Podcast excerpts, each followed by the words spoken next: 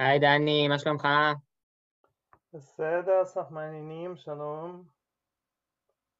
מצוין, שומעים טוב? רואים טוב? מעולה. יפה. נחכה איזה שתי דקות ואז אה, נתחיל. אין שום בעיה. תגידו כשאתם מוכנים.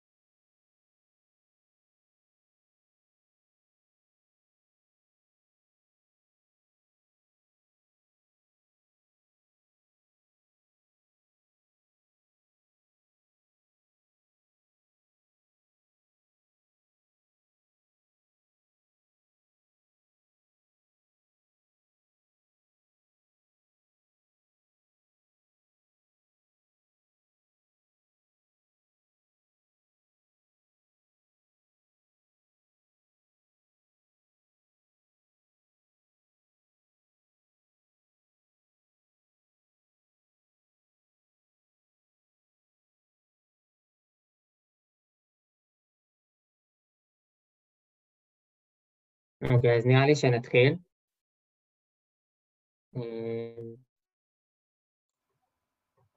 בסדר גמור.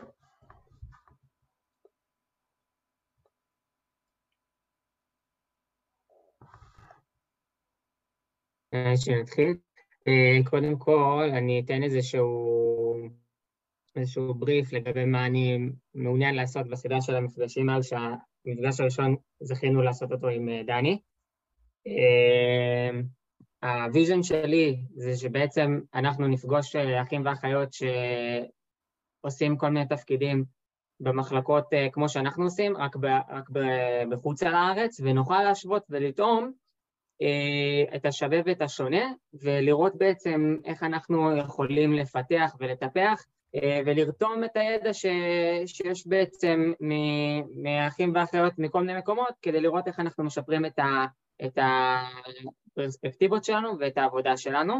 אה, היה איזשהו משפט שחזר גם בהתכתבות שלי עם דני וגם אה, מי שמכיר אותי קצת יודע, שנדע שיש תקרה מעל ה... מעל ה... שיש מעל התקרה של פנימית ג' ושיש דברים מעבר למיון ושאחיות יכולות לעשות הרבה מאוד דברים, אבל יחד עם זאת שגם בתוך המחלקות שאנחנו כבר נמצאות בהן ונמצאים בהן, אה, שאנחנו יכולים להביא את החדשנות ולהביא את ה... את ה... באמת את הראייה המשמעותית. אז אני אציג את דני במשפט, כי הוא כבר יציג את עצמו בצורה הרבה יותר טובה בהמשך. אה, דני הוא אח אה, טיפול נמרץ אה, לב באוסטרליה. דני, אני מעביר את השרביט אליך. אז קודם כל שלום לכולם, ובאמת המשפט הזה, כמו שאמרת, זה, זה המשפט שגרם לי לכתוב לך, כן, לענות למייל הזה, שבאמת זה לא רק פנימית ג' וזה לא רק אה, אה, חדר ניתוח, שיש לנו קודם כל הרבה אפשרויות גם אה, מבחינה מקצועית וגם בכלל, את יודעת, יש אופציות גם לטייל ולעבוד גם מחוץ לארץ וכמובן לראות ולשונות. אז, אז אני אציג קצת את עצמי, אז אני סיימתי את התואר הראשון שלי בסיעוד בשנת 2011, אה, עשיתי את זה באוניברסיטת חיפה, התקדמתי עם הזמן, עשיתי אה, תואר שני במנהל מערכות בריאות, אה, סיימתי על בסיסי בטיפול נמרץ, הייתי בוחן במסר, אה, ראש צוות ותפקיד האחרון שהיה לי, הייתי סגן אחות אחראית באחת המחלקות ברמב"ם. אה, אז כן עברתי דרך גם במערכת בריאות בישראל, אז אני מכיר היטב עם מה אחות מתמודדת ביום יום, איזה קשיים, אז אני מאוד מעודכן מה קורה. ובכלל כל הזמן היה לי מחשבה קודם כל לנסות את עצמי גם במקום אחר, לנסות לשנות, את יודעת, את כל, ה... את כל מסביבי, לנסות ללמוד משהו חדש, לראות איך זה בכלל קורה ומה קורה במקומות אחרים בעולם. אז הסתכלתי בכמה מקומות, אבל תמיד איכשהו החלום שלנו כ... כמשפחה בוא נגיד, היה אוסטרליה, לנסות לעבור, לגור, אתה יודע, לנסות, אה, לנסות את עצמנו ב... בחיים החדשים, עם שפה חדשה, עם, אה, עם אנשים חדשים, אתה יודע, הכל, הכל שונה פה, אצלכם בוקר, אצלנו ערב, אה, אצלכם קיץ, אצלנו חורף, אז הכל, אתה יודע, זה סוף העולם שמאלה. אז בעיקרון לקח לנו זמן עד שכל הארגון של המסמכים והכל, אבל בסופו של דבר הצלחנו והגענו לפה לפני ארבע שנים, משפחה עם שלושה ילדים, בלי עבודה, בלי כלום, בלי מישהו שמצפה אותנו פה, מישהו מחכה לנו פה, אז נחתנו, מצאנו את העבודה והכל והתחלנו בחיים החדשים שלנו. אז לקח לי זמן קודם כל לעשות את הרישיון, כן, מחדש, כי יש פה תהליך ביורוקרטי מאוד קפדני. אמ, אז אה, אני אגע בזה בהמשך אה, על התהליך הביורוקרטי, איך בעצם עושים את זה, אבל התבקשתי מאסף באמת לספר איך זה להיות אה, אח פה באוסטרליה. אז פה אני עובד שנתיים במחלקת טיפול נמרץ לב במלבורן באוסטרליה באחד הבתי חולים המרכזיים ציבוריים בעיר, אה, מחלקה מאוד אה, אינטנסיבית, אה, כמעט 40 מיטות, כולם מיטות טיפול נמרץ כמעט, אנחנו, זה לא בדיוק טיפול נמרץ כללי, זה בדיוק טיפול נמרץ לב, זה קצת, קצת אחרת פה. אז מה שחשבתי באמת לעשות, ואסף אם יש שאלות קודם כל אני אשמח לשאלות, אם אתה רוצה להתעכב על משהו, אתה חושב שזה חשוב אז תשאל בבקשה, אני תמיד יכול לעצור ואתה יודע, אה, קצת אה, אה, לשנות. אז חשבתי לראות איך בכלל נראה היום יום של, ה, של האחות באוסטרליה. אז בעצם קודם כל מבחינת הלימודים, פה לומדים שלוש שנים תואר. אין להם בסופו של התואר שום מבחן ממשלתי, אז הם מסיימים את התואר שלהם, מסיימים את ההתנסות האחרונה והם נכנסים לדרך אחרי שלוש שנים. אז הייתי אומר אין להם כל כך הרבה ידע מה שיש לנו כחבר'ה שמסיימים את הלימודים שלנו בארץ, כי הלימודים שלנו בארץ אני חושב גם בהשוואה של שאר העולם הם מאוד קשים. ארבע שנים תואר, פול טיים, מלא מבחנים, מלא מטלות, התנסויות, אה, זה לא פשוט בכלל, ובעיקרון פה זה לא קורה. אה, אחות שמסיימת לימודים של שלוש שנים היא יוצאת לדרך, זה נקרא ה-grad year, זאת אומרת זה כמו התנסות, אבל יש לה כבר רישיון ומשלמים לה כבר את הכסף. עכשיו היא עושה שני רוטציות, חצי שנה במחלקה אחת, חצי שנה במחלקה שנייה, אה, זה כאילו כמו שיש סטאז' בחשבונאות ובמשפטים, אז, אז אה, גם להם יש סטאז' או שהיא יכולה בלי הגרדיה הזאת להתחיל ולעבוד? כן, זה בעיקרון לא סטאז' כבר, יש לה כבר רישיון, יש לה רישיון לעסוק בסיעוד, היא יוצאת פשוט, שנה ראשונה הם כביכול מטפלים באותה אחות שיוצאת לדרך בקפדנות יותר, יש לה יותר סופורט uh, uh, במחלקות, יש, איך זה נקרא, educators שמלווים אותה במחלקה, עושים יותר הדרכות בזמן העבודה, אז עד שהיא לא מסיימת את השנה הראשונה שלה, אחרי השנה הראשונה שלה היא כבר חופשייה לבחור מחלקה ואתה יודע, להתחיל את הדרך שלה. אז בעיקרון אותו דבר, היום שלנו מתחיל בעיקרון, עובדים רוב המקומות שלוש משמרות, משמרת בוקר שבע וחצי עד שלוש וחצי, משבע עד שלוש וחצי, משמרת ערב מתחילה מאחד עד תשע, זאת אומרת יש חפיפה של שעתיים של דאבל צוות, של בוקר וערב, פה דווקא עושים, אתה יודע, כל מיני הדרכות, ואנשים של משמרת בוקר יוצאים להפסקות, ואז משמרת ערב חוזרת מהפסקה, ואז אנחנו הולכים הביתה, אז יש כאילו, יש באמת דאבל צוות שזה אין כזה דבר בישראל.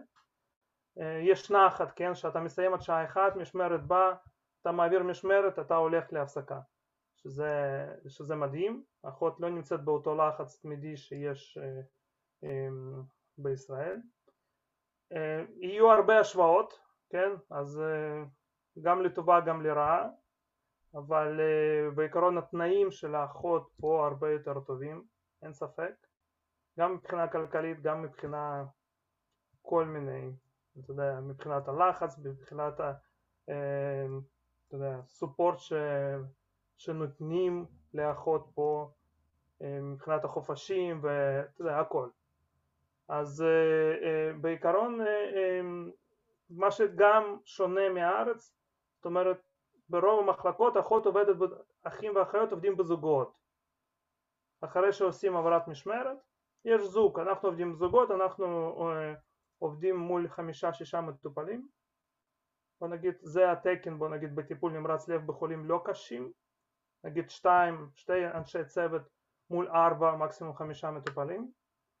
אז בעיקרון אנחנו, אם אני בהפסקה אז מה, אה, הפרטנר שלי, אה, היא מסתכלת, היא, היא אחראית על המטופלים. כשאני בהפסקה אותו דבר, היא אחראית, וכשהיא בהפסקה אני אחראי. אם צריך לעשות איזשהו צ'קס, אם צריך לעשות איזשהו, אתה יודע, אה, ביקורת כפולה לכמה תרופות בסיכון, אז אנחנו עושים ביחד את הצ'קס האלו. אז שזה מאוד שונה, כביכול מחלקים אותנו למלא זוגות, וכל זוג הוא כביכול האחראי על משבצת של המטופלים, ובעיקרון אחות אחראית היא אין לה חדרים, אז זה כל הזמן רק מבחינה ניהולית, ואם צריך איזשהו, אתה יודע, עזרה או אה, איזשהו בעיות אה, בזמן הטיפול, אז אה, תמיד אפשר לפנות אליה והיא תמיד עוזרת. יש מערכת ממוחשבת שמאוד דומה לארץ, אני הייתי אומר כל הציוד וכל הנהלים ולרוב זה באמת מאוד דומה מה שיש לנו, רק עם הרבה מאוד עזרה, כן? הרבה מאוד משאבים, הרבה מאוד אנשים שנמצאים במהלך המשמרת איתך ביחד אם, הצר... אם אתה צריך איזושהי עזרה. אז בעיקרון מערכת ממוחשבת ומה שאני גם פה מאוד אוהב יש מערכת פייג'רים זאת אומרת אם אני צריך לתפוס מישהו, אם אני צריך לתפוס את הרופא בעיקרון אין לי את המספר טלפון שלו ישיר אבל יש את ה pager שאני כותב, אה, אתה יודע, המטופל שלי בחדר חמש אה, יש לו המוגלובין, אה, לקחתי בדיקות דם, המוגלובין לא יודע, נמוך אז תבוא ותבדוק אותו ותחליט מה לעשות. אז זה בעצם אני לא מתקשר, על כל מחשב שאני נמצא יש את המערכת ממוחשבת שאני שולח פייג'רים שזה מאוד נוח, שכשפייג'ר נשלח כביכול אז רופא רואה את זה והוא מגיע ב, אתה יודע, באיזשהו, באיזשהו, אם זה דחוף אז הוא מגיע יותר דחוף, אם זה פחות דחוף אז הוא מגיע, אה, אתה יודע, עם איזשהו זמן אה, סביר. תרופות פחות או יותר אותו דבר, אה, רק אין את הטבע, כן? בישראל יש את הטבע, אז כל התרופות יש שמות אה, אחרים, פה זה לא ככה, אז הייתי צריך ללמוד קצת מחדש את כל התרופות. לכל דבר יש נוהל, שזה מאוד טוב, כן? ומה שאני רואה לאורך כל הבית חולים, יש סטנדרטיזציה בין, בין כולם. אז בעיקרון כל אחות יכולה ללכת לכל מחלקה בבית חולים ולהתחיל לעבוד. זה אותו מתן תרופות, בכל מחלקה נותנים תרופה, אתה יודע, אותו דבר כמו שבמחלקה אחרת. יש ספר, אם נותנים איזשהו אנטיביוטיקה, נגיד איך נותנים פניצילין, אם אני לא בטוח איך נותנים פניצילין, פותח ספר, כתוב למול ב-100cc, לתת בחצי, אה, אתה יודע, ב-30 דקות, אה, אפשר להשתמש רק בנורמל סליים. זה הכל כתוב בפרוטוקול של התרופה, שתי דקות אני מוצא את זה ואני באמת מכין את התרופה ואני אה, נותן לחולה את התרופה, אתה יודע. אז אותו דבר אני רואה... כן. הזמן. אמרת עכשיו שכאילו אם אחות רוצה לעבור מחלקה היא פשוט עוברת, כלומר אין את העניין שלה על בסיסי? יש את הכל, אז קודם כל אם זה אחות, כן, יש את האחות שהתחילה את הדרך כאחות נגיד רגילה, היא עברה נגיד הכשרה של שנה ראשונה שלה כאחות צעירה, עכשיו היא בעיקרון יכולה, יש כמה אופציות של התעסוקה, בכלל מקצוע של אחות כרגע פה היא מקצוע הכי נדרשת שיש בשוק, יש מלא תקנים, יש חוסר מטורף באחים ואחיות, אז קודם כל יש מלא אופציות לתעסוקה, אז אחד הדברים זה מאוד כמו, ש, כמו שאנחנו מכירים ללכת לבית חולים, לקבל איזושהי משרה, נגיד משרה מלאה או חצי אחוז של המשרה ולעבוד במשמרות כמו שאנחנו עובדים. יש פה כזה דבר שנקרא פול, יש פול של האחיות כמו כזה, אה, אתה יודע, אה, רשימה של האחות, היא בעיקרון לוקחת את המשמרות שהיא רוצה אבל שולחים אותה למחלקות אחרות. זאת אומרת כמו התגבורים של הסטודנטים, לא יודע אם מישהו עושה את התגבורים, שבאים למשרד אחות ראשית בתחילת המשמרת, אומרים אתה הולך לפנימית ג', משהו כזה. אז גם פה יש תעסוקה כזאת שאחות כביכול היא עובדת קבועה, אבל היא לא קשורה למחלקה אחת. היא כל יום מחליפה את המחלקות, אבל היא בוחרת את המשמרות שהיא רוצה. נגיד היום היא מתאים לבוקר, מחר מתאים לערב, היא אחראית על זה, אף אחד לא יגיד לה לא, מה פתאום אני לא יכול לתת לך ערב מחר, אין כזה דבר. אז זה מבחינת הרוטציה, זה מה שטוב שמאוד אהבתי שלא משנה, משנה לאיזה מחלקה את הולכת, אותו מערכת, אותם כללים, אותה תרופה נותנים בכל מקום, הפרוטוקולים אותם פרוטוקולים, אם חולה מתדרדר יש אותו פרוטוקול בכל המקומות, שזה מדהים, שזה לא מצאתי בישראל, שאם הייתי בתור אח בכירורגיה הייתי הולך בפנימית, לא בטוח שהייתי מסתדר שם. כי התרופות נותנים בצורה אחרת, אז נהלים אחרים, אז פה זה ממש לא ככה, יש ממש סטנדרטיזציה. עכשיו אם אחות נגיד מחליטה...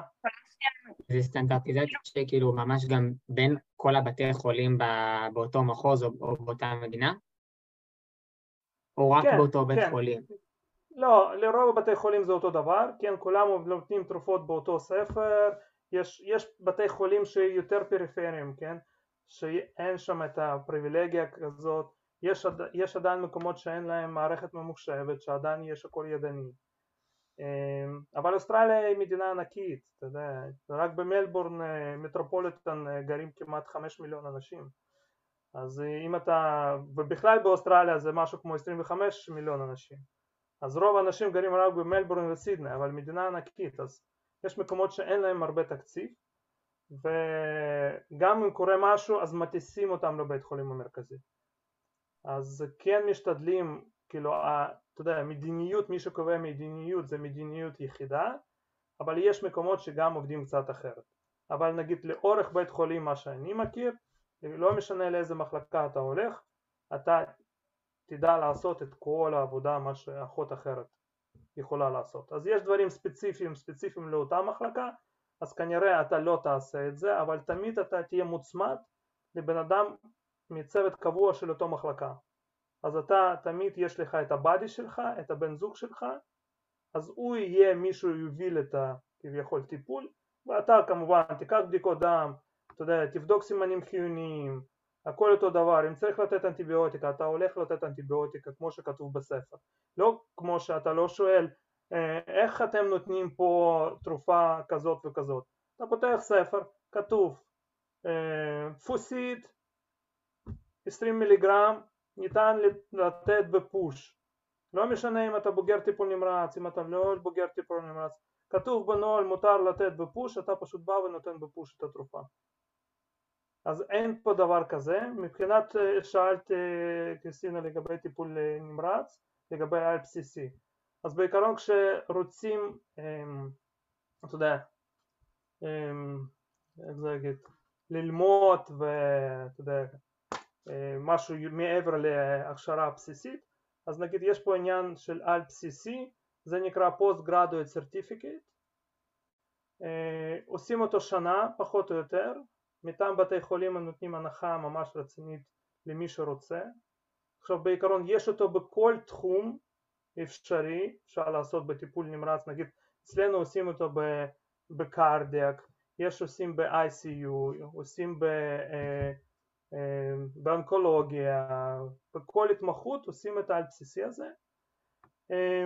שסך הכל זה מאוד, זה נותן לך, זה לא כמו באמת בארץ שנותן לך אפשרויות וסמכויות מעבר למה שאחות במחלקה עושה. קודם כל כמובן את מקבלת תוספת תשלום על זה כל משמרת. כנראה את מקבלת גם חולים יותר קשים באותו כי אתה כבר נקרא CCRN, Critical Care Register Nurse.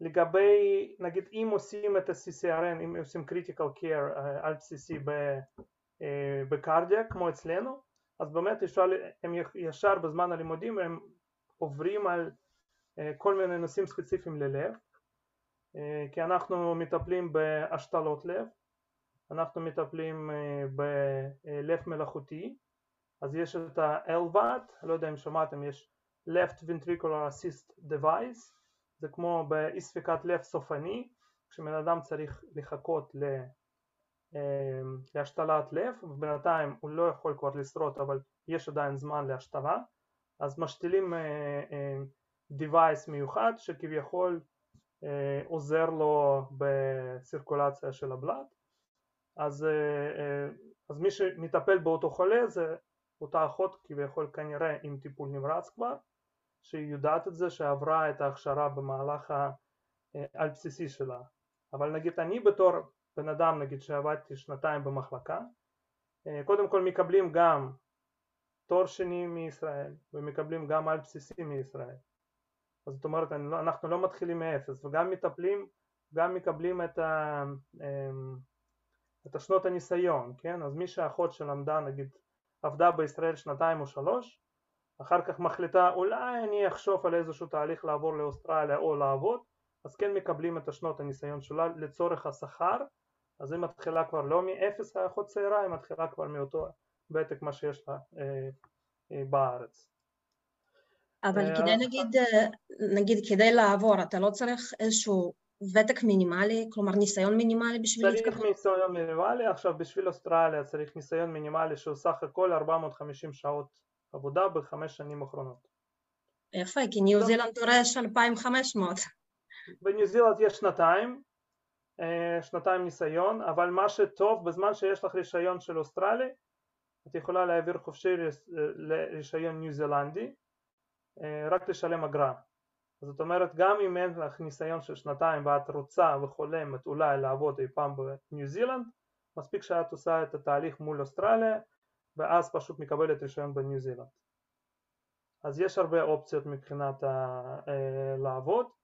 מה שכן אה, מי שמחליטה ללמוד על בסיסי postgraduate certificate אם היא ממשיכה עוד שנה היא מקבלת גם master זאת אומרת יש תוכנית של שנתיים שהיא מקבלת גם על בסיסי, גם master, שזה מדהים, שאין כזה דבר בארץ, וגם יש תוכנית מאוד אה, אה, מגניבה, כשבארץ עושים הסבה, כן, שבן אדם, מי שנגיד עושה הסבה אקדמית, מאיזשהו תואר אקדמי שהיה לו, לומדת מאוד קשה שנתיים וחצי, ומה היא מקבלת בסוף בארץ? שום דבר, היא מקבלת רק תעודת סיום ומקבלת מה? מקבלת רישיון לעסוק בסיעוד, אבל איפה תואר אקדמי? היא עבדה שנתיים וחצי. וזה לא ברור לי איך זה קורה כי פה אחרי שנתיים מקבלים אם מישהו למד תואר ראשון באיזשהו תחום מסוים ורוצה לעשות הסבה אקדמית תוך שנתיים הוא מקבל גם רישיון גם master. הוא מקבל master. בארץ לא מקבלים כלום. אז זה קצת מאוד מוזר לי כשאני כשפונים אליי אנשים ושואלים האם אני יכולה לעבור והכל? אמרתי מה עשית עשיתי הסבה, אמרתי אוקיי, יש לך תואר בסיעוד? לא. יש לך תואר, אז מה בעצם, יש לך תעודת סיום. אמרתי תעודת סיום בלי תואר, אז בעצם את אין לך שום תואר בסיעוד, אז, אז קיצור זה קצת לא... פה דווקא מלחמה הזאת צריכה להיות אה, מול רשויות בארץ, זה לא הגיוני שמישהו לומד שנתיים וחצי ולא מקבל שום הכרה. אה, דני? כן? סליחה, פשוט רציתי לשאול אותך משהו לגבי, אה, דיברת מקודם על הסטנדרטיזציה ושכל אחות כן. יכולה ללכת ל... וכאילו לתגבר. אז כן. מה זה אומר? זה אומר שאין לי בהכרח מחלקה, מחלקה אם כאילו שאני נמצאת בה? כן, אז אר, אז כמו שאמרתי, יש לך כמה אופציות של תעסוקה ואת יכולה לבחור מה מתאים לך. עכשיו, אם לא מתאים לך להישאר במקום אחד, נגיד, לא יודע, בפנימית, כן, ולהיות תחת אותו מנהל, אה, להיות כפ- כפופה לסידור עבודה, אה, אתה יודע, ולהיות כבר כפופה לכל הפוליטיקה של אותו המחלקה, אז אם את רוצה, את הולכת ועושה משרה מסוימת במחלקה הזאת, כן? המחלקת האם שלך. בעיקרון את יכולה גם לבחור כל משרה שבאה לך, את יכולה לעבוד משמרת אחת בשבוע, שני משמרות בשבוע, שלוש משמרות בשבוע, זה חלקיות המשרה שלך מאוד גמיש פה, את יכולה גם לעלות, גם לרדת אה, אה, חלקיות המשרה. אבל אחת התעסוקות שאת יכולה לעבוד בפול, פול של אחיות, זאת אומרת. לבית חולים יש איזשהו מאגר של אחיות, לא יודע, 20, 30, 40, 50 אחיות, סך הכל שהן כביכול מתגברות של המחלקות, כן? אז את יכולה לעבוד, את יכולה לבחור לעבוד באותו מאגר של אחות, את, יש לך פה שליטה על סידור עבודה שלך, כי נגיד בתחילת השבוע מפרסמים אה, משמרות נגיד, לא יודע, ראשון בוקר, שני לילה, או ראשון צריך אה, חמש לילות, את יודעת, יש כל מיני, ואת יכולה לבחור לפי אחוז המשרה שלך, כי את יודעת כמה אחוז משרה שלך, את יכולה לבחור, אני לא בוחרת שלוש משמרות מכל הרשימה הזאת, ועכשיו הרי את לא יודעת איזה מחלקה את הולכת, אבל זה גם לא אכפת לך, כן? זה הבחירה שלך. את באה בבוקר, אומרים לך, "אה, עדי את הולכת ל... לא יודע, לפנימית. אמרתי סבבה, ביי, נתראה. יום למחרת את באה, יכולים להגיד לך, אוי, הם ממש אהבו אותך, את יכולה ללכת לשם עוד פעם? את יכולה להגיד, כן, אני דווקא גם אהבתי להיות שם, אני גם אלך עוד פעם. אבל את לא כפופה לשום מדיניות של אותו, אה, לאותה מחלקה. כמובן את כל. את עושה, מבצעת את כל, ה, את כל העבודה השוטפת שלך כאחות, אבל אה, אה, את בוחרת. והתשלום זה אותו תשלום. פשוט יש כאלו, נגיד, אני לא כל כך אוהב לטייל, אני לא כל כך אוהב לפגוש אנשים חדשים, כי סך הכל יש הרבה יתרונות לזה, כי אין לך שום ציפיות ממך, כי סך הכל את באה לסגור את הפאנצ'ר, הם גם לא מצפים ממך שתהיי סופר מושלמת מבחינת הגמחות, סך הכל יש עוד מישהו, עוד זוג ידיים שיכול לעזור, כן, תמיד מקבלים אותך בשמחה, אומרים תודה שבאת והכל, אבל סך הכל את לא תעבדי עם חולים קשים, אה, בדרך כלל שימו אותך עם מישהו שהוא, את יודעת, עושה את העבודה, מכיר את העבודה היטב. אז זה לגמרי בחירה שלך, אז זה אחד האופציות, יש גם agency שאין בארץ, יש איזשהו agency של אחיות, שאת יכולה לעבוד שם. אייג'נסי עוברות מבית חולים לבית חולים בעצם? גם, גם, אתה יכול לבחור, יש, אה, אה, יש מלא אנשים שפשוט, אתה בוחר, יש שם, לא יודע, מאות משרות אה, פתוחות, יש אה, אפליקציה, אתה בוחר מה אתה רוצה, איזה, איזה בית חולים אתה רוצה, אתה פשוט הולך לשם, אומר להם בוקר טוב, אני דני, הגעתי היום, בבקשה קבלו אותי, נסיים את המשמרת, חותמים לך, אתה הולך הביתה, אתה מקבל את כל התוספות מה שמגיע לך, אין לך פה איזשהו, אתה יודע, אמ, חופש מחלה, אתה מקבל בונוס של 25% למשכורת שלך, בלי לקבל את כל, ה, אה, את כל התנאים הסוציאליים שאנחנו מקבלים כאנשי אנשי צוות במחלקה רגילה. אז זה משהו שעוד פעם, אם מתאים לך, יש איזושהי שאלה שרציתי לשאול. כן. אה, אמרת קודם שגם אחות את ה- את התואר, היא יכולה ישר להתחיל לעבוד אה, בכל מחלקה, אבל אם היא למשל עושה אה, כמו על בסיסי בטיפול נמרץ, אז יותר סומכים עליה וכמובן יש לה יותר כסף. אה, איזה כן. עוד סמכויות זה נותן? כי למשל בארצות הברית יש את ה-nurse practitioner, שיש להם ממש אוטוריטה ומומחיות וממש מספר, מספר רשום שיכול לפתוח קליניקה עם זה. יש משהו בדומה לזה באוסטרליה? אה, בארצות הברית זה לא כל כך ככה כמו שאתה אומר, עד כמה שאני יודע. אה, כל מי שמסיים את העל בסיסי הוא לא nurse practitioner, הוא פשוט... לא, system- מומחיות כאילו. יש שלב כאילו לעשות הבא, מומחיות מעבר. ל... כן. מעבר להכל, זה שלב הבא ההתקדמות, כשאמרת אוקיי, אני עשיתי את העל בסיסי שלי, כן, יש לי אותו, אני רוצה להתקדם, אה, להתקדם הלאה. אומרים לך בסדר, אתה הולך ללמוד, תלמד master, כן, כנראה גם אתה חייב להיות master לפני שאתה עושה למומחיות הזאת. אז למדת master, וכמה שנים אתה אומרת אוקיי, אני רוצה עוד פעם להתקדם, לעשות משהו. כן אפשר לעשות nurse practitioner פה, אבל זה תלוי משרה, אתה לא יכול בעיקרון, אתה צריך לקבל איזושהי משרה של nurse practitioner.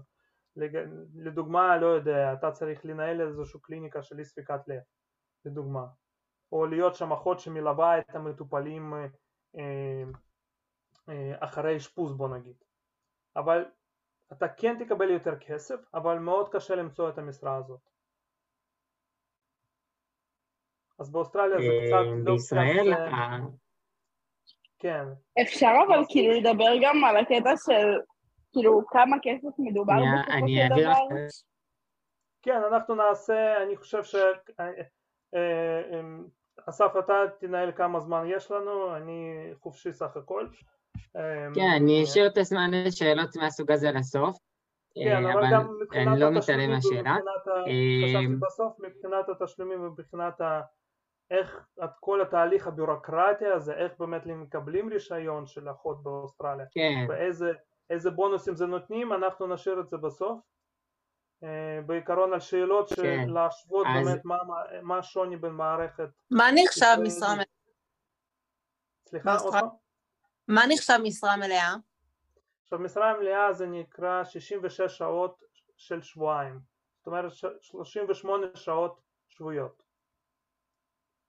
ולפי זה בעיקרון את בוחרת איזה משרה את עובדת, מה שגם טוב פה שאת יכולה לעבוד בשלוש בארבע עבודות שונות, זה ממש לא משנה מבחינת המס, אין תיאום מס, זה הכל נכנס למשכורת שנתית שממנו יוצא טקס. אם הרווחת 300 אלף סתם, מוצא טקס ל-300 אלף. אין כזה דבר שעל עבודה שנייה לוקחים 50% כתיאום מס. יכולה לעבוד בכמה עבודות. זה לא 76 שעות בשבוע יוצא?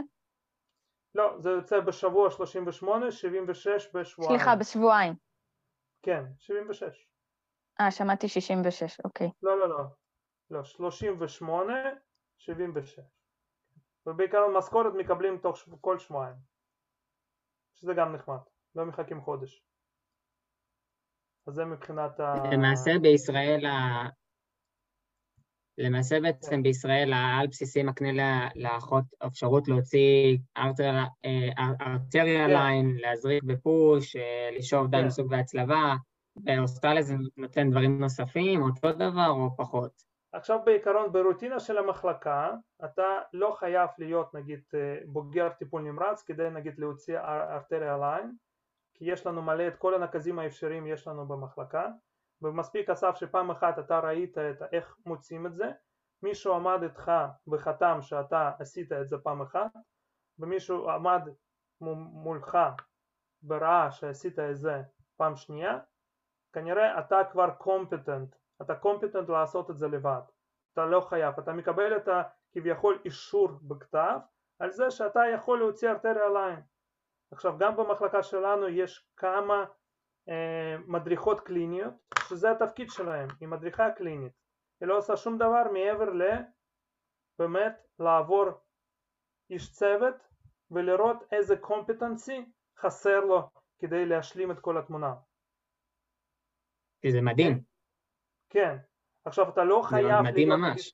נגיד, אצלי נגיד אם אני עומד, אם אני נגיד אה, איש צוות בכיר, כן, אם יש לי אחות צעירה שלך סיימה את הלימודים שלה ואני אומר לה האם את רוצה להוציא ארטריה ליין עכשיו מולי, פעם אחת אני מסביר לה איך עושים את זה, פעם שנייה אני אומר לה אוקיי עכשיו את תסבירי לי מה את הולכת לעשות ותעשי את זה, את לא חייבת לקבל איזושהי הסמכה על בסיסית בשביל זה, אבל כן צריך לעשות את הפעולה הסיעודית הזאת ולראות שבאמת אתה יודע מה אתה עושה.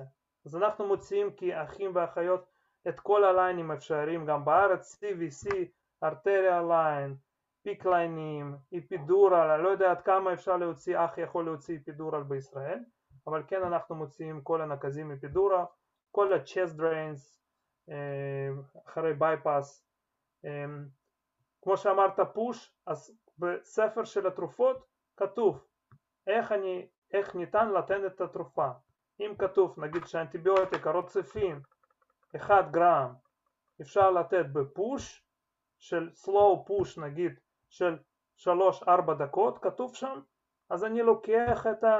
בעיקרון גם רוב התרופות IV זה בקרה כפולה כן? רק לאלו שכבר יותר בכירים הם לא צריכים אבל הם צריכים לעבור מבחן על זה. בעיקרון הבחירה הדאבל צ'ק גם מתבצע לא כמו בישראל. אנחנו מכינים תרופה ביחד אנחנו הולכים ביחד למטופל אנחנו בודקים ביחד שזה אותו מטופל ובעיקרון אני כמישהו שבודק את הפעולה אני צריך לוודא שאפשר לתת את התרופה בפוש ואז כשנותנים את התרופה השני חותם במחשב מול אותו מטופל. ובעיקרון כל זה איך עושים את זה? בגלל שיש לך בן זוג בזמן המשמרת אתה לא מחפש מי יעשה לך את, ה, את הבדיקה אתה לא תתחיל פה מישהו יכול לבדוק בשבילי אתה יכול לבדוק לא יש לך את הבאדי שלך יש לך פרטנר אז אתה בא אליו ופשוט מבקש לבוא איתך ולעשות את זה אז הרבה תרופות כן אפשר לתת בפוש למה? כי זה כתוב כבר בספר של התרופות אז זה כמו שאומרים סטנדרטיזציה, במחלקה אחת אפשר, במחלקה שנייה גם אפשר. עכשיו מה שגם מאוד מעניין פה, שונה, אין מנהל מחלקה. שזה לא הבנתי, אין, אין בכלל רופא שהוא בכלל מתערב ב...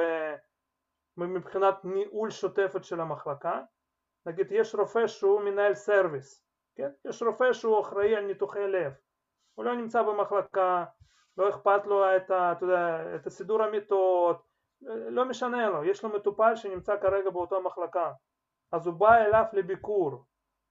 עכשיו באותה מחלקה בגלל זה שאנחנו כביכול step down unit of ICU, כן, שאנחנו acute care, אז יש לנו מטופלים נגיד, לא יודע, שלא מצאו להם מקום, נגיד מישהו שנפל בבית אה, וחייב... מטופל לוויין, כמו שיש ב- בישראל לוויין. מטופל לוויין, כן, כן, שאותו רגע אני צריך לשים אותו על קרדיאק מוניטור, כן, איזשהו 24 שעות, באמת לראות שאין לו איזשהו, אתה יודע, פוז על, אה, על מוניטור כמו הולטר כזה, ואם אני רואה שב-24 שעות הוא היה תקין, סבבה, מבחינתי קרדיאק הוא סיים את כל הטיפול של, ה, אה, של הלב, ופשוט מעבירים אותו למחלקה אחרת. עכשיו מי אחראי בכלל על כל הניוד של המחלקה? זה חבר'ה שאחראי על המיטות בבית חולים זה יכול להיות אותה אחות שכרגע אני מתקשר אליך במחלקה הוא אומר אסף יש לך מיטות? אתה אומר לי לא אמרתי אתה צריך לעשות מיטה אחת תעביר את החולה לפנימית ג' עכשיו פנימית ג' אתה לא מתווכח כן? הפנימית ג' אומרת אתה מתקשר אסף שלום אני קיבלתי טלפון אני יכול להעביר לך חולה אומרים כן בטח תעביר לנו חולה אין בכלל שום ויכוח מבחינת המיטות כמו שיש בישראל. אז חבר'ה פה אני מבין זה סטודנטים, נכון? בפועל... הרוב החבר'ה הם של סטודנטים, נכון? כן. הרוב החבר'ה עכשיו זה סטודנטים, כן? כן, כן. בזום.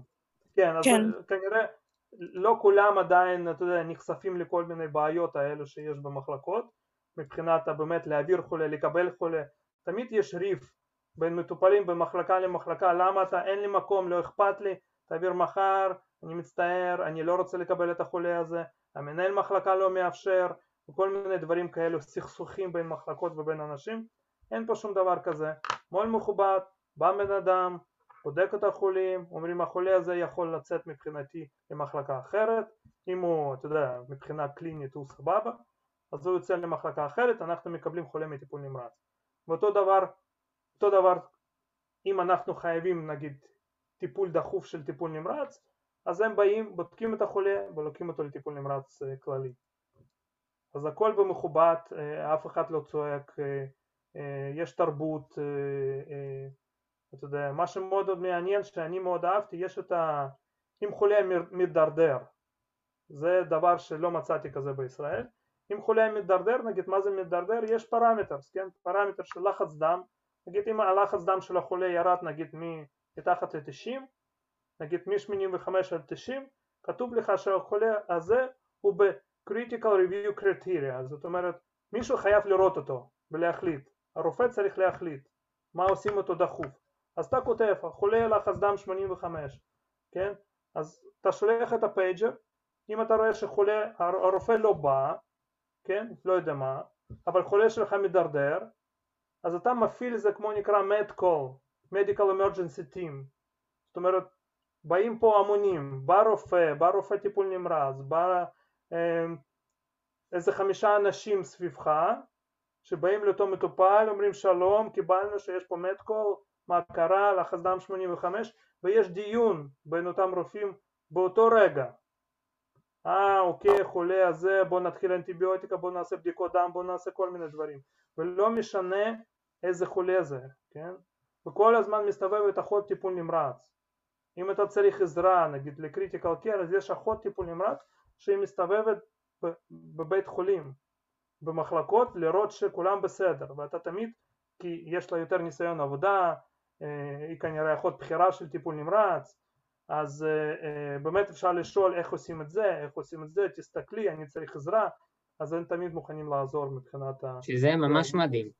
זה מדהים, זה לא ראיתי כזה דבר, כן, כן? כי כל הזמן מה בארץ?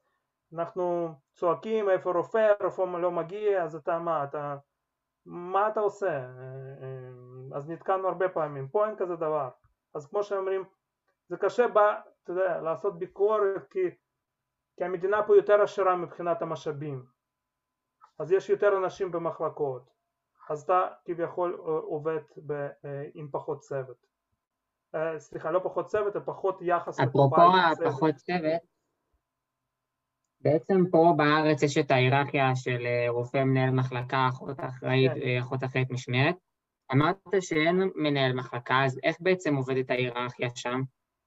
אז בעיקרון יש ככה, יש אחות אחראית, כן? כל כתובת שקורה זה אחות אחראית.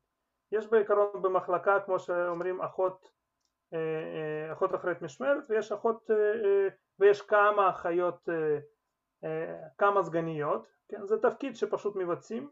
יש שלוש ארבע סגניות במחלקות, אה, יש את המנהל אה, אה, אחות או אח אחראי של המחלקה שהוא מתרכז יותר לקטע של אדמיניסטרציה, סידור עבודה, אתה יודע, כל מיני חסרים שיש במחלקה, פאנצ'רים, איזשהו, ממש ממש אדמיניסטרציה. יש גם manager אחד שהיא אחראית רק על הדברים קליניים, כן? אה, לראות שהצוות נגיד לא יודע מבצע את כל הדברים בצורה, אה, בצורה טובה, בודקת את כל התנאים, אה, כל הבקרה איכות, כל הבקרות, אז היא מרכזת את כל הקטע הקליני. יש גם במחלקות כמו שאמרתי כמה אחיות שהן מדריכות קליניות שהן סך הכל באמת האחריות שלהם זה באמת להדריך את כל הצוות אז זאת אומרת הם יכולים להיפגש ביחד כל המנהלים האלו ולהגיד אוקיי בוא נראה איך אנחנו מרימים עושים הדרכה לא יודע הוצאת ארטריה ליין ואני רוצה מנהל מחלקה אומר סך הכל אח, אח אחראי אומר אני רוצה שכל הצוות שלי יהיה קומפטנט להוציא ארטריה line עכשיו אומרים ואז אותה אה, אה, מדריכה קלינית יש לה את כל הרשימה של אחים ואחיות היא באה אליך או אסף אתה עובד בוקר? בוא תראה יש לך מישהו עם הארטריה line אתה אומר כן. או בוא תסביר לי מה אתה עושה אם קורה לך 1, 2, 3 אז היא עושה tick בדף שולחת מייל לאח אחראי שבעיקרון אסף כבר זהו הוא competent לבצע את הפעולה לבד. אז בעיקרון יש לך עם כל הבעיות קורה לך נגיד לא יודע אתה לא יכול להגיע למשמרת כל דבר קטן קודם כל אתה מתקשר לאחות אחרי משמרת. אתה אומר סליחה לא מרגיש טוב מחר אני לא אוכל להגיע. מה שאומרים לך תרגיש טוב אסף.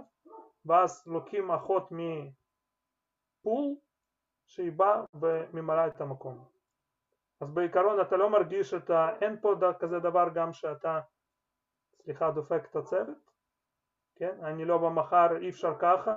לא זה בריאות שלך אה, אתה יודע אף אחד לא בא אליך בטענות שאתה לא הגעת. למה לא הגעת אתמול? אתמול היית בסדר גמור, למה לא הגעת, אתה יודע, מה, מה, מה אתה חולה פתאום? אין כזה דבר, הכל מכובד, הכל בצורה מאוד, אתה יודע, מכובדת, כולם גם מדברים, גם מתנהלים.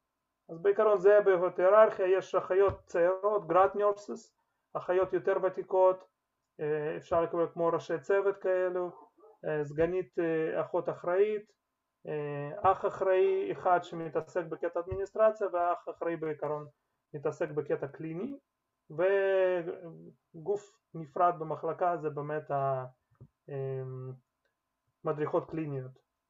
שזה התפקיד שלהם פול טיים, יש כמה שהם עובדים וזה הם עובדים, מנסים את ההדרכות ומנסים שכל הצוות יהיה באמת ידע לבצע את הפעולות. וכמובן אם אתה יש לך שאלה, אם יש לך חולה, אתה לא מכירים יודע... מכירים בהדרכה קלינית מהארץ?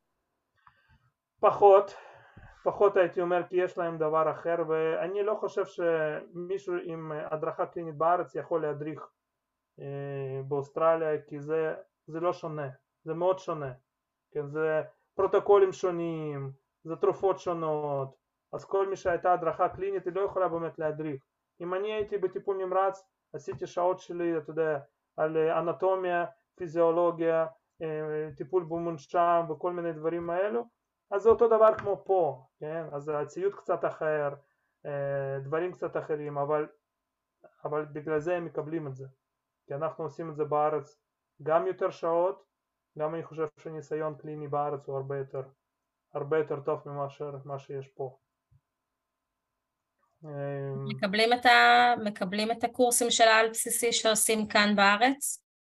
כן, כן, יש הרבה אנשים יגידו לך שלא מקבלים, אבל בעיקרון אם עשית אה, אה, קורס טיפול נמרץ בדיאליזה אבל את לא עובדת בדיאליזה, עובדת בתינוקות, הם לא יקבלו, כי, כי למה הם יקבלו את הטיפול נמרץ שלך בדיאליזה?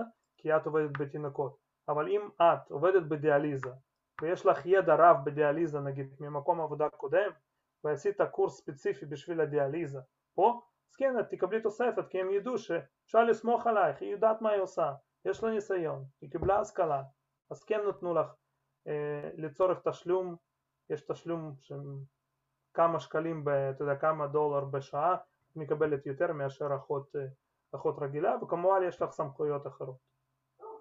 אז כן מקבלים אם את מתעסקת באותו דבר, אחרת, אחרת לא. גם מקבלים תואר שני. בתואר שני... אם היית יכול, אם היית... כן. אם היית יכול לקחת משהו מה... לקחת משהו מהארץ ולשים אותו באוסטרליה, ולקחת משהו באוסטרליה ולשים אותו בארץ. זאת אומרת איזשהו benefit אחד מפה ו benefit אחד משם, מה הבנפיטים האלה היו?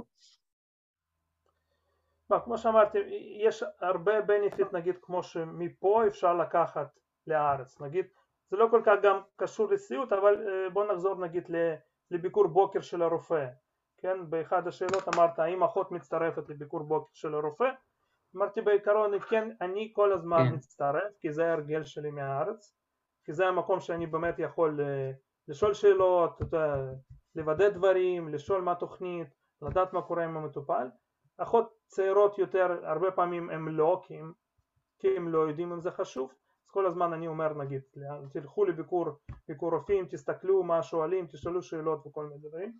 מה שמאוד אוהב שלביקור הרופאים כל פעם מצטרפת גם אה, רוקחת.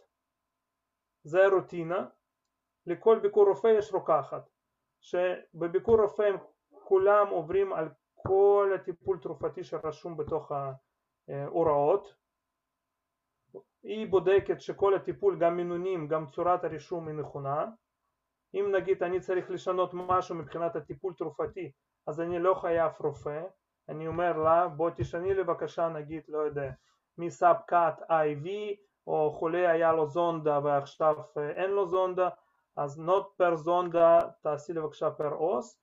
אה, אם חסר לי תרופה איזשהו, אני באמת, אני אומר לה, אה, אני אומר, יש לי הוראה חדשה לתרופה כזאת ואין לי במחלקה, אז אה, תזמיני בבקשה, אז היא מזמינה כאן כל התרופות. אז זה דווקא אני מאוד אוהב כשיש רוקחת בביקור, שאני כבר, גם רופא, יש לי מה שגם פה טוב, לכל, ה, אה, לכל המקצוע יש לו מקום, ואם בארץ זה הכל אחות, כן, אחות עושה הכל, מה זה פיזיותרפיסטית? אה, מה, אני אחכה לפיזיותרפיסט כדי להשיב חולה אחרי ניתוח? מה, תבוא לי בעשר, החולה צריך לקום בשבע או שמונה בבוקר, אז אני עושה לבד? אז קודם כל לא, פה לכל, ה, אתה יודע, לכל המקצוע יש את המקום המכובד שלה, יש פיזיותרפיסטית שבה לא מורידים אחרי ניתוח מטופל בלי, כל, בלי מההתחלה שה, שהפיזיותרפיסטית באמת תסתכל ותעשה אססמנט של אותו מטופל ותגיד אסף ראיתי את המטופל אה, אתה יכול אה, להוליך אותו עם, עם רק שני אנשים ולא לבד ואתה חייב להשתמש על איזשהו, אתה יודע, איזשהו פריים שבן אדם יהיה, אתה יודע, ש... שיהיה לו סייף ללכת. ועכשיו אם אמרו לך זה מה שכנראה אתה עושה. אתה לא הולך פה לשנות, כן? עכשיו גם דיאטנית כשהיא באה לביקור היא יכולה להחליט החולה הזה אוכל טוב בוא נוציא לו זונדה. עכשיו אומר לי מי זו דיאטנית שתגיד לי להוציא זונדה לבן, לבן אדם בארץ? אני אחכה שרופא תגיד לי. אבל אם דיאטנית אמרה החולה אוכל בסדר כבר, נגיד, אה, אני לא אומר על בעיות אה, אה, של הבטן, כירורגיה נגיד, החולה נגיד, לא יודע, עבר מטיפול נמרץ, לא אכל, הרבה היה איזשהו מונשם מורדם, עכשיו הוא אוכל יותר טוב, דברים כאלו, אז רופא לא חייב להגיד לי להוציא זונדה, אז דיאטנית מוציאה, אומרת להוראה להוציא זונדה, ואז אני פשוט מוציא את הזונדה. גם מה שאני מאוד אוהב שאין בארץ, לאו דווקא חשוב לאחיות, אבל זה בדיקות דם. נגיד בבוקר, בכל בוקר מסתובבת מישהי שהתפקיד שלה לקחת בדיקות דם. היא הולכת מטופל מטופל עם רופא, אם יש הזמנה לבדיקות דם, הרופא בדרך כלל לא עושה בדיקות דם בכלל במחלקות, זה או אחים ואחיות או פליבוטומיסט, זה האנשים המסוימים האלו שיש אה, אה, אותם רק בבוקר שהם אה, באים ועושים בדיקות דם, זה מקצוע מצוין, אתה בא, יש, לכל אחד יש את הידון, לידון יש סורק, סורקים ידון, מסתכלים איזה בדיקות דם לקחת, על המקום יש לה עגלה, היא לוקחת בדיקות דם, אומרת תודה רבה, שיהיה לך יום טוב, הולכת למטופל הבא. ככה היא עושה סבב של, של כל המטופלים. אז אין כזה דבר גם של, ה, אמ, של הסטאג'רים שבאים ודוקרים מיליון פעם, אה, ורואים את המטופל המסכן הזה שכל הזמן דקור ולא מצליחים לקחת לו בדיקות דם. אז בדרך כלל הרופא בכלל לא בא ולוקח בדיקות דם, אה, בעיקרון זה אחים ואחיות מי שלוקחים בדיקות דם. אז זה דווקא מאוד אני אהבתי פה. אם לשאלה שלך מה הייתי מעביר מישראל, קשה לי להגיד מה בדיוק, אני חושב שבישראל יש את האווירה יותר חמה, יש יותר שייכות אה, לצוות, למחלקה, אתה יודע, יש יותר גיבוש אולי, אה, יש אולי אהבת יחידה, אה, שאתה יודע שאתה שייך למחלקה, יש תרבות מסוימת במחלקה, ככה עושים, ככה לא עושים, אתה לא מרגיש לבד, פה דווקא אתה מרגיש די לבד, אה, כי קודם כל יש... למרות שעובדים בזוגות וזה. כן, אז עובדים בזוגות, אבל נכון, אתה עובד בזוג הזה, אבל אם שמו אותך עם מישהו שאתה לא כל כך אוהב באותו בכלל, הבן אדם, כן? אז מה אתה תעשה? אז אתה אומר, כן, נו מה עכשיו, אני רואה אותו, איזה באס, עכשיו כל המשמרת הלכה לי. אתה מבין? ומה תעשה? אתה לא יכול להגיד לו, אה, אני לא עובד איתך. אין כזה דבר פה. אתה יודע, יש פה תרבות יותר בריטית כזאת. אז לא, אין אמוציות. לא אומרים לך, מה אסף אתה לא יודע לעשות את זה? חייך נו מה אתה לא למדת? לא אף אחד לא מדבר איתך לא יפה גם לא עושים ביקורת כן? לא נותנים לך ביקורת אתה יכול להיות שנה ואומרים לך אתה לא יודע אתה טוב אתה לא טוב אין איזשהו הערכות כאלה שמנהל בא נגיד אחרי משמרת לא אחרי משמרת נגיד אחרי מחלקה אה, אחות אחראית שבאה אליך, אסף מה נשמע, איך אתה מרגיש, בוא נשב שנייה אתה צריך משהו, אתה זה, פחות. אתה בא, אתה, אתה יודע, יחידה מקצועית, אתה עושה את העבודה שלך, אתה הולך הביתה, בעיקרון זה, זה הייתי אומר מאוד חסר לי פה, כי שם הייתי, אתה יודע, הצוות, זה... למרות שיש פה גם, אבל גם, גם אנשים, אתה יודע, אנשים מכל העולם פה, במחלקה שלי אולי עובדים אנשים מ-20-50 כן. מדינות, אז כל אחד הוא שונה, יש לו background שונה, החגים שונים, ההוא מאמין בדברים אחרים, אתה יודע, אנחנו שונים לגמרי, אתה יודע, גם מבחינת האנגלית שלנו, גם מבחינת האקצנט שלנו, אז זה, זה, זה קשה, זה, אתה לא מרגיש שייך, וזה הייתי, זה אולי מפריע לי כי במחלקות פה, אז אתה יודע, אני איכשהו גם לא רוצה להתחייב במחלקה אחת אה, ולהיות שייך למחלקה אחת, כי זה קצת... אה, בעשר לא דקות. האחרונות שנשארו לנו, הייתי רוצה אולי אה, נתמקד ב... בנושא של, ה... של הבירוקרטיות. כן. אז בעיקרון עם כל אחות שחשבה, חושבת, אה, תחשוב מתישהו תרצה לעשות איזשהו מעבר נגיד לאוסטרליה, ניו זילנד, היא צריכה לעבור תהליך ביורוקרטי. עכשיו המינימום אה, אה, requirement למעבר זה בעיקרון 450 שעות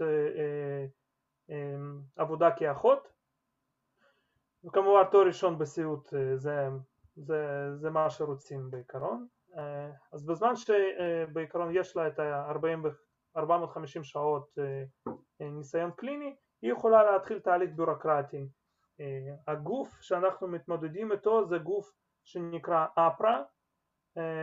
אפרה זה ראשי תיבות של אני אגיד לכם Australian Health Practitioner Agency. זאת אומרת זה מקבילה של מנהל הסיעוד שקובעת מדיניות אה, ונותנת רישיונות לכל המקצועות הבריאות. אה, פיזיותרפיסטים רוקחים כולם, כולם מי שמסיים גם סיעוד ב, אה, פה באוסטרליה מקבל רישיון מול אפרה. אה, זאת אומרת אה, אה, יש להם תהליך מאוד ברור ומאוד כתוב מה האחות צריכה לעשות, מה האחות צריכה להגיש.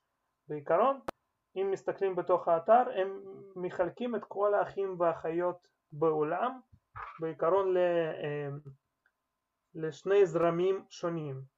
הם אומרים אם אתה למדת סיעוד באחד המדינות נגיד מאנגליה, קנדה, ארצות הברית, אירלנדיה, הונג קונג אם למדת באחד המדינות האלו אתה יכול לקבל stream A candidate זאת אומרת אתה יכול לקבל מסלול ישיר לקבלת הרישיון אוסטרלי. אתה לא צריך לעבור שום מקצועות, שום מבחנים מקצועיים אה, כמו בארצות הברית יש את המבחן NCLEX שעוברים אותו זה כל אחות שמסיימת לימודים בארצות הברית כמו מבחן, מבחן ממשלתי היא עוברת NCLEX והוא תקף לעשר שנים. נגיד פה בעיקרון גם צריך אם אתה לא שייך לכל הסטרים האלה. אז אם קודם כל מקבלים A אפשר להגיד שיש רישיון כבר בכיס כן? אנחנו קצת לא במדינות האלו. אז רוב המדינות הם מתקלגים ל-B. אז B זה בעיקרון מה שצריך לעשות זה כן לעשות את ה-NCLEX לא משנה איפה עושים את זה כן? ואחר כך לעשות מבחן סימולציה צריך לבוא לאוסטרליה להיבחן למבחן שמאוד דומה למבחן אה, אה, בסיסי כזה כמו מסר כן? שבאים אבל נושאים שם הרבה יותר קלים כן איך לקבל חולה להחליף איזשהו פצע לתת איזושהי תרופה אתה יודע לא כמו אה, מאוד complicated אבל מה שבאמת ראינו עכשיו ומה שבעיקרון יש גם קבוצה שאני מאוד פעיל שם שהאחים והאחיות בדרך לאוסטרליה וניו זילנד כן? שאנחנו רואים שם שגם חבר'ה מישראל שמסיימים לימודים באחד האוניברסיטאות או מכללות גדולות בארץ הם כן משייכים אותם לסטרים A.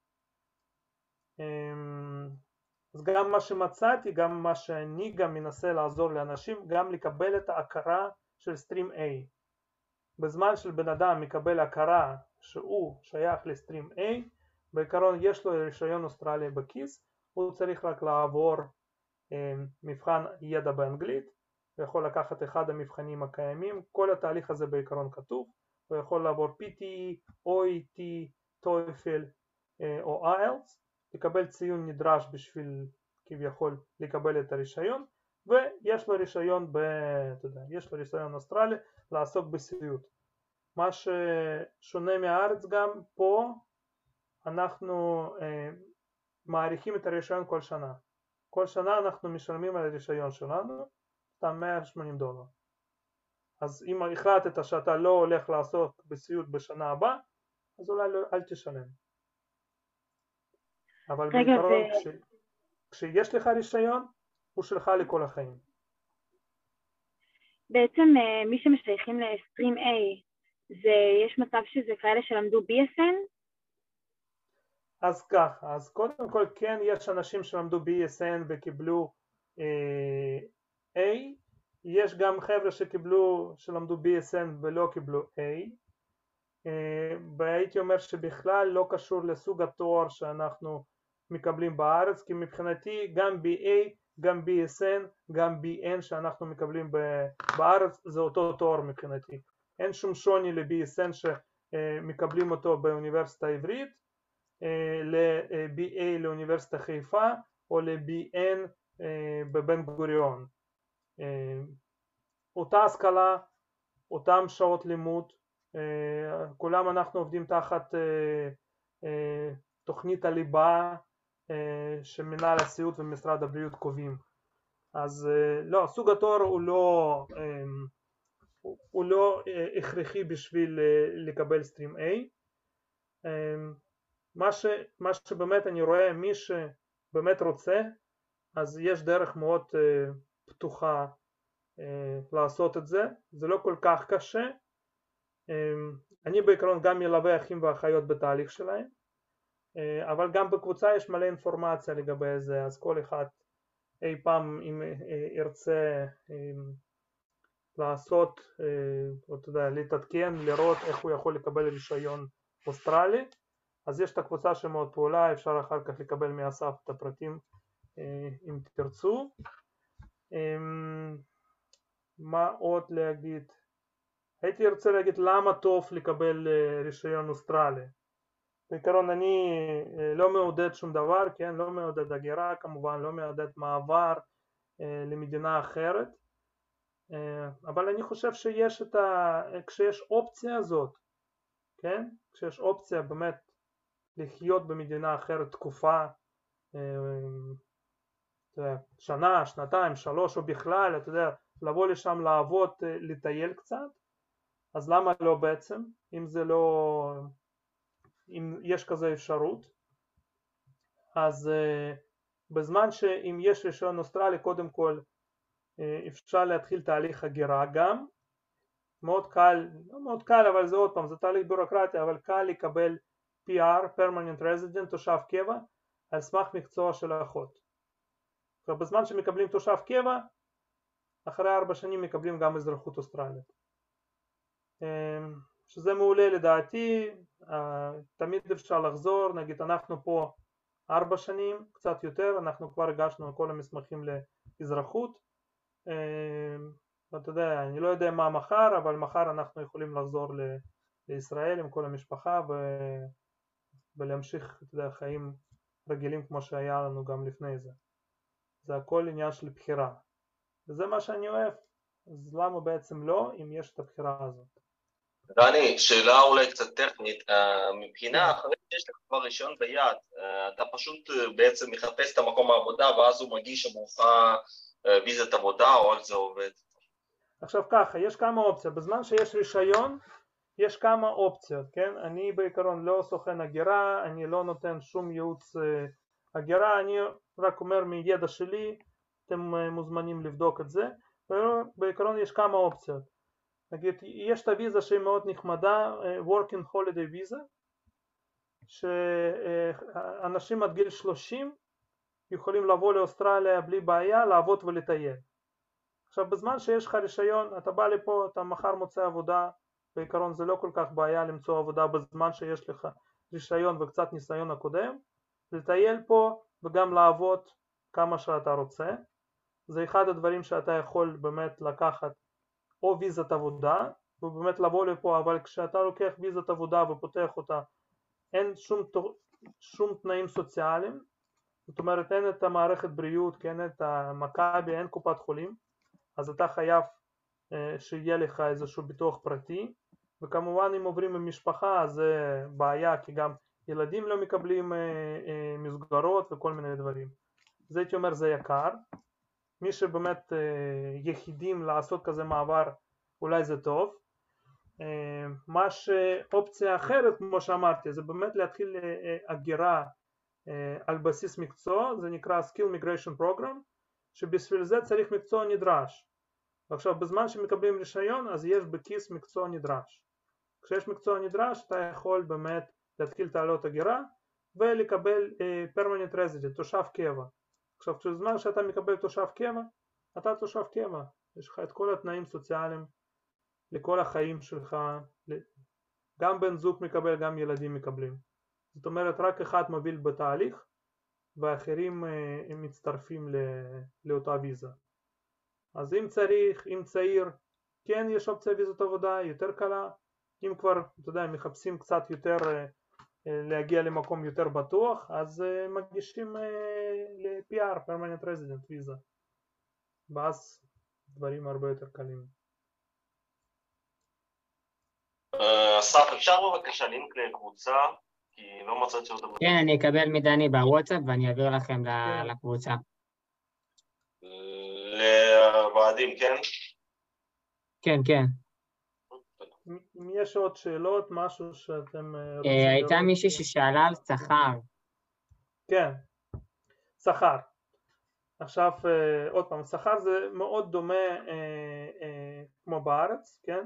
כל שנת ניסיון מעלה שכר, עד תשע שנים של ניסיון זה המקסימום שאפשר לקבל על סמך הניסיון. הייתי אומר מאוד קשה זה כל אחד, עוד פעם, כל אחד יש לו שכר קצת אחר אז בעיקרון זה מתחיל בסביבות 30 דולר לשעה, שעת בסיס ואם יש ותק של תשע שנים, נגיד כמו ותק שלי, יותר מתשע שנים, אז מקבלים קרוב ל-50 דולר לשעה רגילה. עכשיו כמובן יש כל התוספת תשלום על כל המשמרות, משמרות לילה, חגים, סופי שבוע והכל. אם יש לבן אדם תוספת תפקיד, נגיד יש לו על בסיסי הוא מקבל תוספת על זה, אם יש לו מאסטר הוא מקבל תוספת על זה, ואם יש לו תפקיד כמו ראש צוות או סגן אחות אחראית והכל, הוא מקבל תוספת גם על התשלום על זה, כן? ומה עוד יש? בעיקרון מעביד משלם 10% לפנסיה מברוטו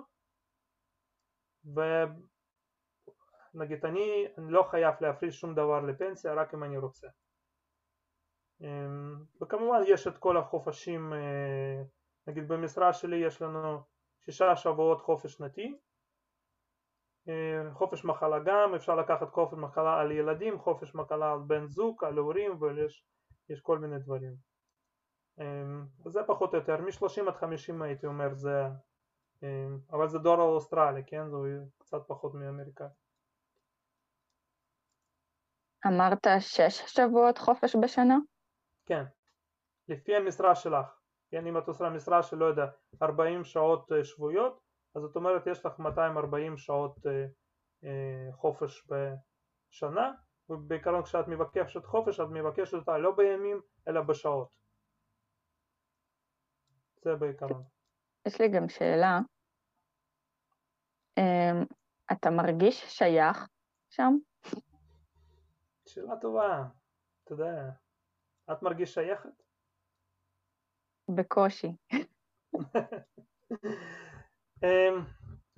תשמע, אני לא יודע מה, איכשהו על אוסטרליה לא מדברים הרבה, לא יודע, אני לא שמעתי הרבה על אוסטרליה כשהייתי בארץ, גם לא היה לי מישהו שיספר לי איך זה פה, אבל שתדעו שיש פה, נגיד אני גר במלבורן, יש פה קהילה יהודית וישראלית ענקית, עד כדי כך שבכיכר המרכזית פה מדליקים חנוכיה בחנוכה, ליום עצמאות מרימים במה שבאים אלפים,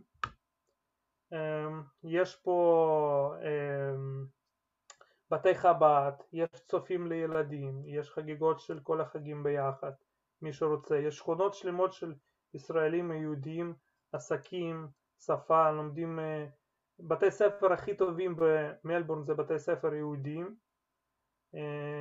פרטיים, מאוד יקרים, אבל החינוך שם הרבה יותר טוב. עכשיו אם אני שייך יותר בבית חולים, לא, אני לא מרגיש שייך.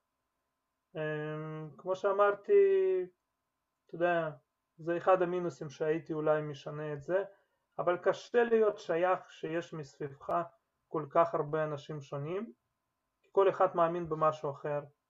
אין חגים משותפים כמעט בכל האנשים, כי כל אחד בא מתרבות אחרת, אה, יש את ה-New Year Chinese New Year, אה, אחר כך יש אה, איזה New Year אה, יהודי, אה, אחד חוגג משהו אחר, אז אין באמת חגים שחוגגים ביחד, כן? כמו בארץ, כולם חוגגים יום עצמאות, כולם חוגגים, אה, לא יודע, חנוכה, אז יש אותם טקסים אותו דבר. פה זה לא. ומבחינת שייך למדינה? לא יודע, קשה להגיד. עוד פעם, אני גם לא יכול להגיד לך כי אני פה רק ארבע שנים, כן? אני יכול להגיד שאני טרי. גם בזמן הזה הייתה עוד קורונה של שנתיים, אז אנחנו איכשהו זה, אתה יודע, היה קצת קשה המעבר. לא יודע מה זה להיות שייך למדינה. אה, תסבירי לי מה זה שייך למדינה. להרגיש. לא יודע, מה זה מדינה? את יודעת, כשאת קמה בבוקר את לא נלחמת לשום דבר, אף אחד לא צועק עלייך, כולם, כולם מכבדים אותך. כשאת באה ברחוב אומרים לך בוקר טוב, מה נשמע, הכל בסדר. לא צועקים, אה, נותנים לך כבוד בכביש, אה, לא מרביצים בבית ספר לילדים. אה, ילדים בבית ספר אומר, מדברים עם המורה, המורה שם סמכות עליונה, אף אחד לא מדבר, לא יכול לדבר עם המורה בצורה, לא יודע, כמו שבארץ מדברים. אז אתה מכבד את זה, כן? אתה מכבד, אם מכבדים אותך, אתה מכבד את זה, כן? אתה עושה, אתה יודע, אתה לא נלחם, אתה לא מרגיש שאתה כל הזמן במתח, להפך, אתה רגוע, בכל מקום, אז כן, לא יודע אם אני שייך למדינה, הלב שלי בישראל, המשפחה שלי בישראל, חברים שלי בישראל, אני כל יום מדבר כמעט אתה יודע, עם כל החבר'ה מהעבודה שלי, עם אחות אחראית שלי שהייתי איזה ארבע שנים או שלוש שנים עשיתי תפקיד סגן אחות אחראית אז אה, קשה, זה הגירה, כן? זה, לא- אני לא אוהב, לא אוהב את המילה הזאת הגירה, כן? כי הגירה זה משהו, שאלו אותי מה אתה יורד מהארץ? אמרתי למה ככה? למה יורד? לא יורד מהארץ, אני עובר בינתיים, אני גר במדינה אחרת, אני עושה רילוקיישן, אני לומד שפה, אני לא יודע, מקבל רישיון, עושה ניסיון במשהו שאני לא התעסקתי בישראל בכלל, אף פעם לא עבדתי פה עם אה, השתלות לב או השתלות ריאות, שפה אני מטפל בחולה עם השתלות לב יום למחרת כבר, שהוא יוצא מה, אה, מהטיפול נמרץ כללי, בזמן שהוא לא מורדם יותר אני כבר מטפל בו, אה, לב מלאכותי שעושים אותו בכל אוסטרליה, אז אני אומר לעצמי שזה כמו פלו, כן, אני לומד דברים חדשים ואני באמת, הכל פתוח, אני לא יודע מחר אם אני החליט עם משפחה בוא נחזור לישראל, אבל אני יודע גם אם אני חוזר לישראל אני חוזר לאותו מקום, יש אותו בית חולים, אז אני חוזר, אני חוזר עם קצת יותר ניסיון, לא יודע, חיים. אז קשה להגיד. מעולה. אז אני חושב שבנימה האופטימית הזאת אנחנו נסיים. תודה רבה רבה, שאלה אחרונה לפני. סליחה ש... את יכולה להעביר לי, פשוט אני אעביר את השאלה אחר כך, כי טוב. פשוט אני לא רוצה לגזול מהזמן יותר מדי, כבר חרגנו בעשר דקות. תודה רבה רבה לדני, ואני רוצה בהזדמנות הזאת גם להגיד תודה לאנשים שעזרו להפיק את זה, לעדן, למימי ולטליה, שבאמת כל המיזם הזה לא היה קורה בלעדיהם, וזהו, ותודה רבה לכולם שהגיעו. תודה לכם, באמת זה חשוב, ואני חושב שזה באמת באמת באמת יוזמה טובה, באמת להראות לאנשים את השוני, מה ניתן לעשות, איך עושים במקומות אחרים, ובאמת כמו שאמרת, לשנות. ואם כל אחד באמת יש שאלות, תמיד אפשר ליצור קשר איתי, אני יכול לתת לך את המייל שלי, את הקבוצה שלי, פרטים שלנו, תמיד יש שם מלא מידע. תשלח לי שוב את הקבוצה ואני אשלח להם את המייל ואני אעביר להם. תודה רבה. ביי, תודה רבה. תודה. תודה רבה. תודה. תודה.